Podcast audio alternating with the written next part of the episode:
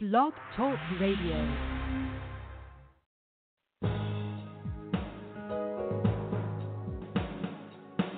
Welcome to The Neil Garfield Show, a presentation sponsored by www.livinglies.wordpress.com, GTC Honors, and The Garfield Firm, serving all 50 states with news and analysis of the latest bank scams against borrowers, homeowners, consumers, and investors, and providing legal representation throughout Florida. This program is for general information only. It is not a solicitation for services or legal representation and should never be used as a substitute for advice from a licensed professional. And now, here's world-renowned financial expert, attorney, and blogger, Neil Garfield.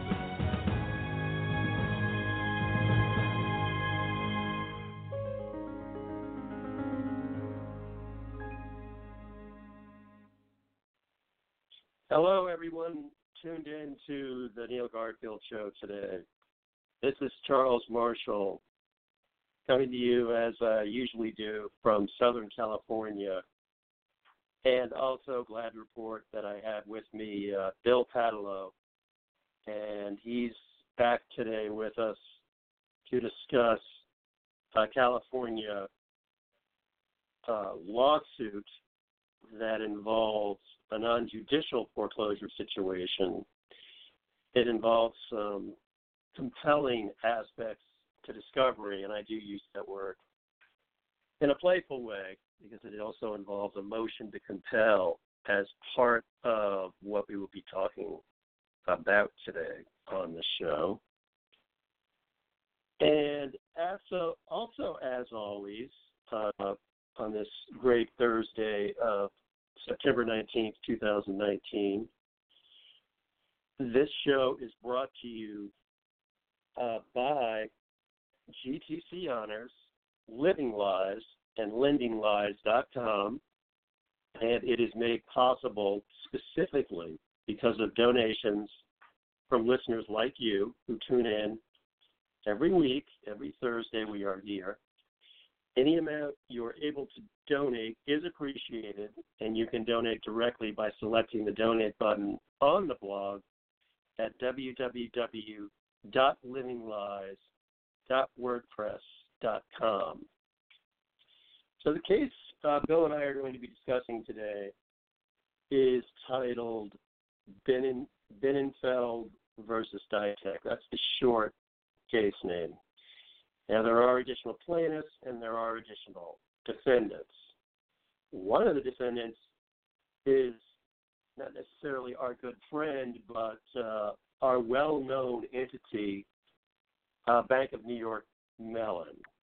Now, Bank of New York Mellon has been on the other side of a lot of my lawsuits over the years, and it has been and is continuing to be on the other side of a number of current lawsuits that are out there, including the one on which Bill Padillo is consulting as we speak. And Bill will be speaking to a number of aspects, to developments that absolutely can be described as positive and can very much be looked at as representations that our side, the borrower side, the side trying to vindicate the rights, frankly, of everyone, of all of America, to see that the mortgage meltdown, biggest crime in history as it has been styled by so many people and places, including Neil himself and myself, that there really be some kind of meaningful accounting for what's happened. And this one individual lawsuit is one progressive step toward that accounting. In and of itself, it's just a blip on the screen. However, there's a lot in here that could potentially be used in other cases. And it is a sign that even here, in the latter stages of 2019, there are in California and there are elsewhere borrower plaintiffs' actions making traction, making headway, forcing the other side to a far corner where they really are looking at very difficult litigation ahead. And the admissions that are being exposed through the discovery in this case are, again, quite troubling and profound. So, Bill, why don't you go ahead and break down the case for us and what you've seen through your own role in the case, providing your private investigating and forensic analysis that you so ably do in these cases. Sure, I'd be happy to, and thanks for having me on as usual. I enjoy it. Absolutely. I brought this case to the attention of both you and Neil, and kind of going over some potential topics for the show, because I think it fits really well in line with some of Neil's recent posts about how to gain traction and have success in defending or litigating or prosecuting these cases. And so much of it depends on very good prosecution in the form of discovery and staying on top of that, keeping your foot to the pedal, I should say, from the very beginning, and applying the pressure in a procedural way that has to be. It's that process that Neil talks about, where you have to do your discovery demands, and then when they try to stonewall those efforts, you have to then take the next logical step, which is to compel and explain to the court where the gaps and the deficiencies are in their story, and what is needed to help complete the investigation. To really dot the I's and cross the T's, and to force them to meet their burden, so to speak, of proving their case that they're the party entitled to enforce the debt. And this is a particular case that, I've been involved in, but, kudos to the attorney and his paralegal on this, Ron Freshman out of San Diego, who I work a number of cases with, and his excellent paralegal, Kimberly Cromwell, who's, my understanding is she's going to be taking the bar, or soon to pass the bar, and become an attorney herself. So a lot of kudos go to counsel here for doing an outstanding job of prosecuting and pushing these issues before the court.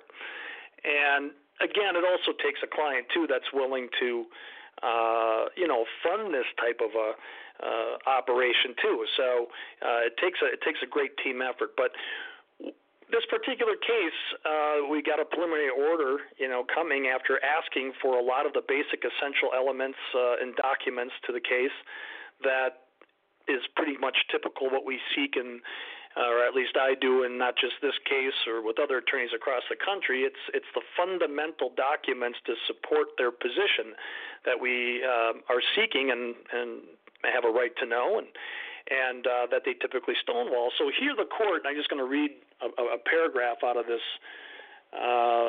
preliminary order here. It says, the court granted a continuance to allow specified additional discovery, and the court finds that a party seeking summary judgment unreasonably failed to allow discovery to be conducted, such that plaintiffs have been deprived of responsive written discovery on, among other things, the issues of chain of title with respect to the subject loan, the transfer, sale, and purchase of the loan, the relationship between the trust beneficiary and its agents, loan servicers, and any instructions by the beneficiary on which those parties were acting, the fundamental facts supporting the declarations relied upon in support of the motion, and the status of the monies actually owed under the subject loan.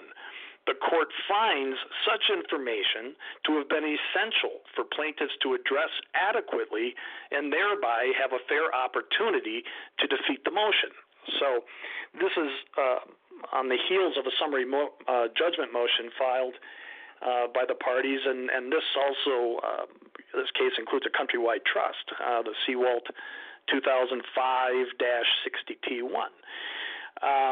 So in the compel order, and they were forced to produce these documents, some of which are still, I believe, we're waiting on. But what was interesting is we did receive, and it's kind of the first time that I've personally viewed after all these years, what's called a trustee certification that is usually attached as an example to most pooling and servicing agreements. So when you read typically sections 2.2 is what they tend to fall under with the Countrywide Trust. It's the acknowledgement by the trustees where they say that on or near the closing of the trust, there's going to be a number of initial certifications that the trustee reviewed the collateral files and certifies that it did receive the original notes endorsed with all the intervening endorsements, along with the assignments to the trust and so on and so forth. So I've pointed out repeatedly over the years that one of the key elements missing when trying to determine the custody of the original note, so to speak, and that the trust actually received it, is I need to see one of these executed certifications, as they say were submitted in conjunction with the PSAs. Well, they never produced those ever, and they dug their heels in on producing the ones in this particular case. But now, having looked at it, they did finally produce.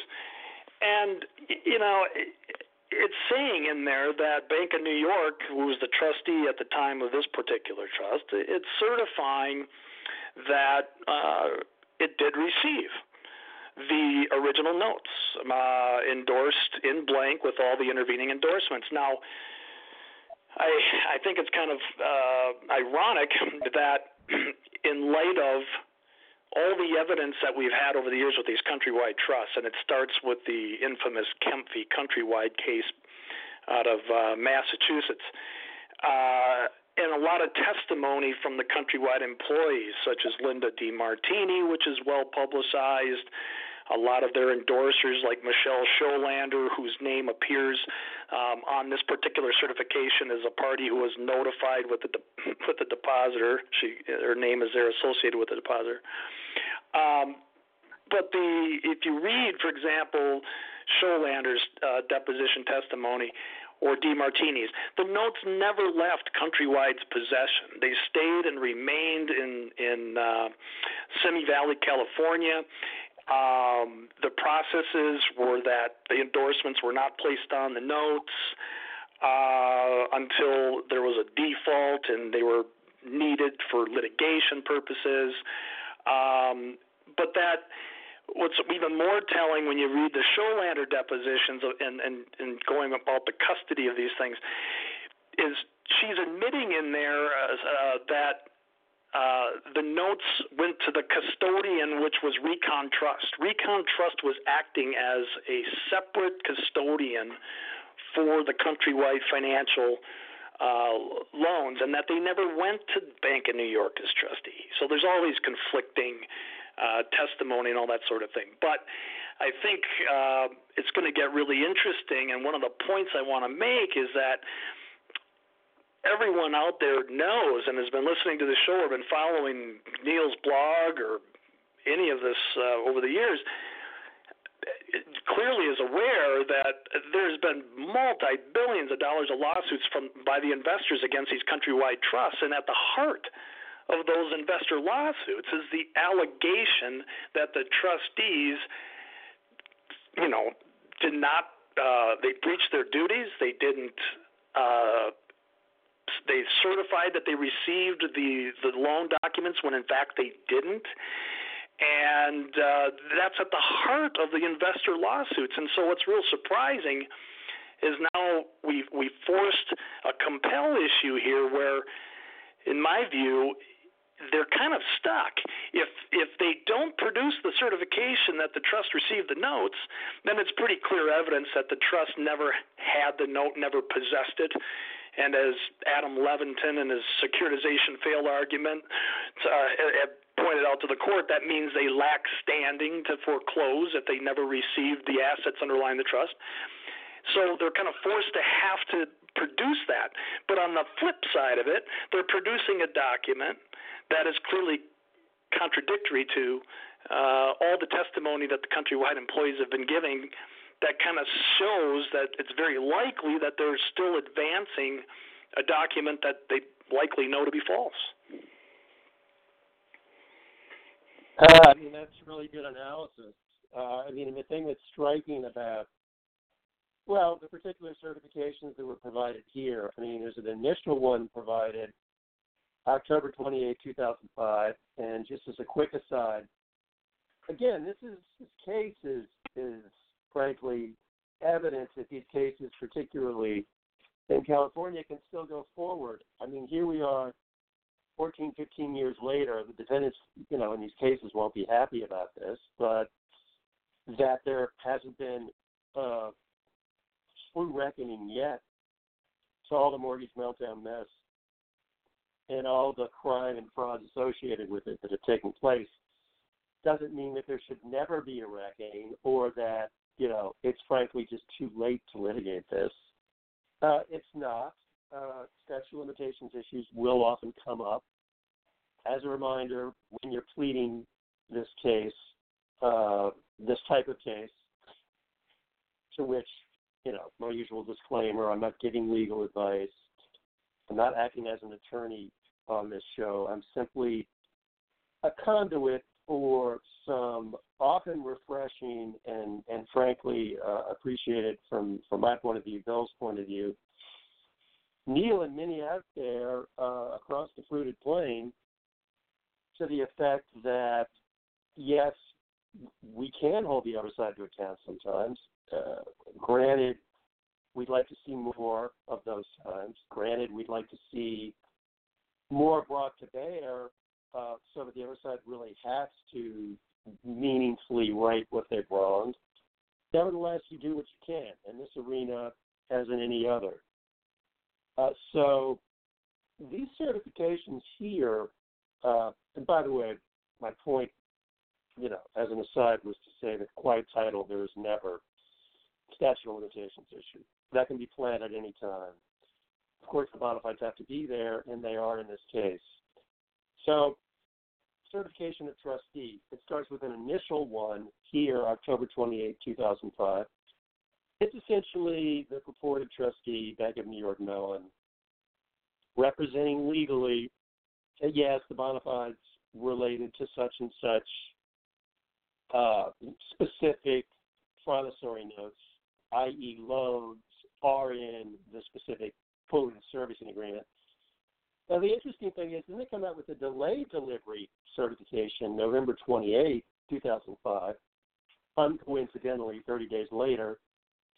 And that purports to show that, well, for those specific loans that weren't provided previously, there's a delay certification, as they call it, delay delivery initial mortgage loan certification. I mean, talk about legalese.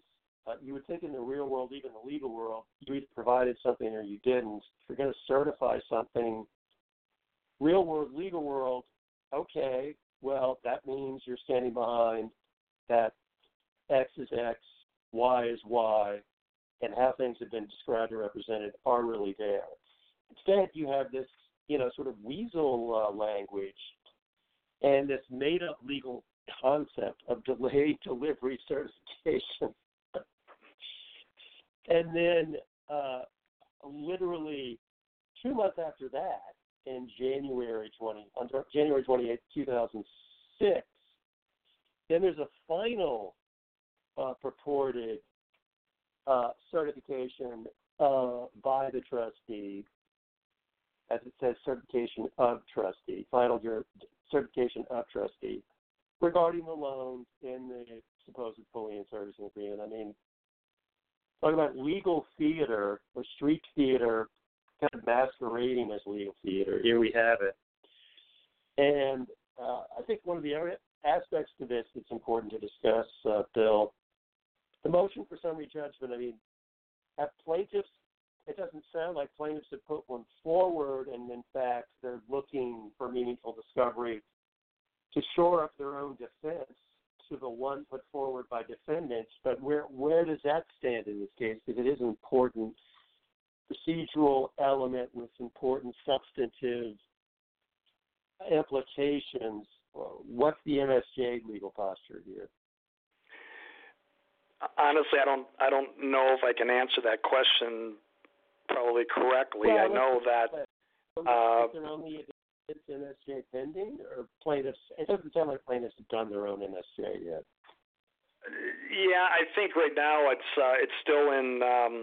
There's depositions that are being scheduled, and there's a trial date scheduled, and there's a lot of things that are still moving about, and is my understanding as of the moment. But I think just coming back a step here, when you're talking about this certification here, they're clearly spelling out here that Bank of New York is certifying that it has received these documents. And what's interesting is that when you look at most of these Countrywide trust, SEC filing documents, they don't identify, the vast majority of them anyway, they don't identify who the custodian is of the notes. So it kind of implies by this certification that it's Bank of New York because they are certifying that they received these documents. However, you get into the fine print bowels of the prospectus and that, and it talks about the trustee being allowed to appoint a custodian on its own, and that it can go out and seek someone else to execute these things on their behalf as agent, and so on and so forth. And what I'm seeing more and more when you start to get these documents produced is it creates a whole nother series of doors that open up in reference to underlying more and more missing documents that are required, such as custodial agreements for one. Okay, so where's the custodial agreement between any party who's going to hold the loans for this particular trust? And going back to that Michele Sjolander deposition, and it's amazing how many times you read this stuff and you touch it over the years, and even you keep seeing new things that keep popping out at you. But she's very clear in her deposition testimony that not only did she never apply any endorsements on the notes herself, and that they were unknown surrogates who were allowed to stamp her endorsement on the notes. But the authority that these surrogates had, according to Sjolander, were given by her own power of attorney that was on file. And Bank of America, after the series of mergers and successions in the corporate takeover of Countrywide, she's admitting that even Bank of America, once it became Bank of America, that they were continuing to endorse with her Countrywide stamps. So you have now, all kinds of different levels as to not only the authenticity of these documents and when the endorsements were applied and by whom, which no one ever knows on the surface, but these documents are being executed by surrogates as attorney in fact with no reference to any attorney of fact and no reference to any power of attorney whatsoever, giving them that authority. And we see documents all the time that will say power of attorney without the references to where to find it or where it's recorded or anything. But I'm starting to now see that most of these documents are being executed by admitted power of attorney authority, and there's no evidence or scintilla of that authority of those documents without any disclosure of that fact, I guess I should say. Right. I mean, you still see a lot of cases, California and elsewhere, where power of attorney assignments are a big missing link in the case. They appear to have been essentially finessed. In many cases, the purported entity agent empowered by the power of attorney has been suspended or for other reasons is not legally able at the time the power of attorney was signed to even be operating, or you have an assignment based on the power of attorney literally years later, sometimes 10 or 15, when there are intervening assignments which themselves show for various legal reasons that the assignment isn't valid. And yet, too many courts continue to treat those types of illegalities and deficiencies as to the assignments themselves. Oh, then those assignments are merely voidable, not void. That's still kind of the magic standard that we're stuck with. I think it will continue to be. It's very much settled law in California now, and I think throughout much of the country, judicial or non-judicial foreclosure cases reflecting that fact. So that unless you can show the underlying assignments are void, then there's a problem. Of course, in this case is moving in a direction where, indeed, there might be the ability to show that the underlying assignments are void. And there appears to be a judge in this case who, at least, let's say, superficially one has the impression would consider that type of analysis. So just to give a little bit more backdrop and feedback on this whole motion to summary judgment issue and how it plays into all this, I mean, the reason it's important is because you can see what happened procedurally in this case. You can see that discovery was promulgated by plaintiffs on the institutional defendants, in this case specific to this discussion we're having now. We're talking about the discovery promulgated on Bank of New York Mellon. A couple of other interesting wrinkles to this case. Yes, Ditech is the named defendant. Bank of New York Mellon is another defendant. Now, many listeners will know that Ditech is currently in Chapter 11 bankruptcy in New York.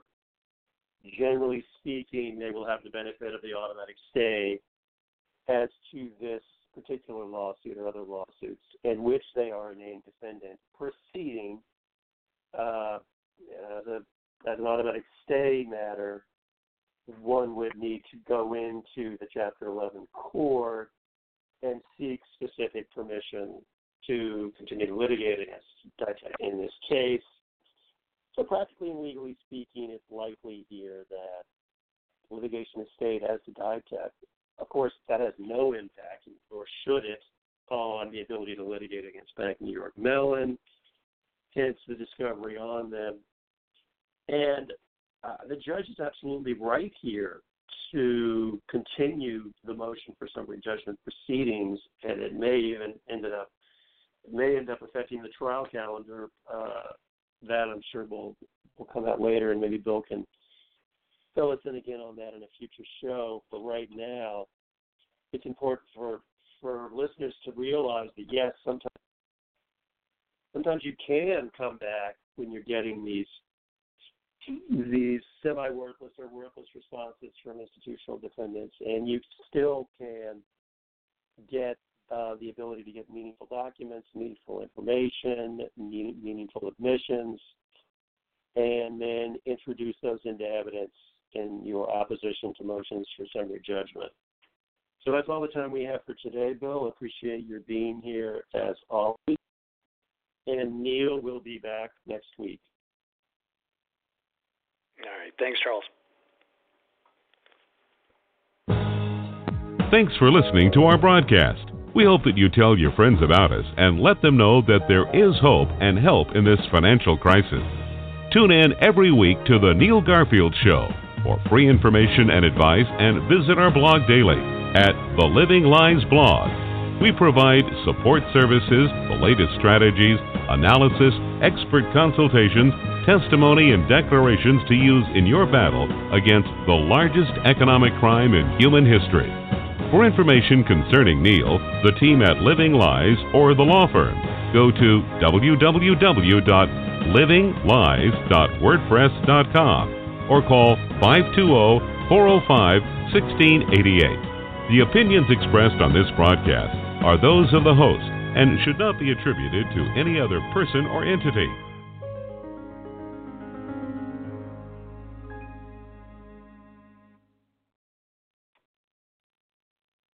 Lucky Land Casino, asking people, what's the weirdest place you've gotten lucky? Lucky? In line at the deli, I guess? Aha, in my dentist's office. More than once, actually. Do I have to say? Yes, you do. In the car, before my kids' PTA meeting. Really? Yes. Excuse me, what's the weirdest place you've gotten lucky? I never win and tell. Well, there you have it. You can get lucky anywhere, playing at LuckyLandSlots.com. Play for free right now. Are you feeling lucky? No purchase necessary. Void where prohibited by law. 18+. Terms and conditions apply. See website for details.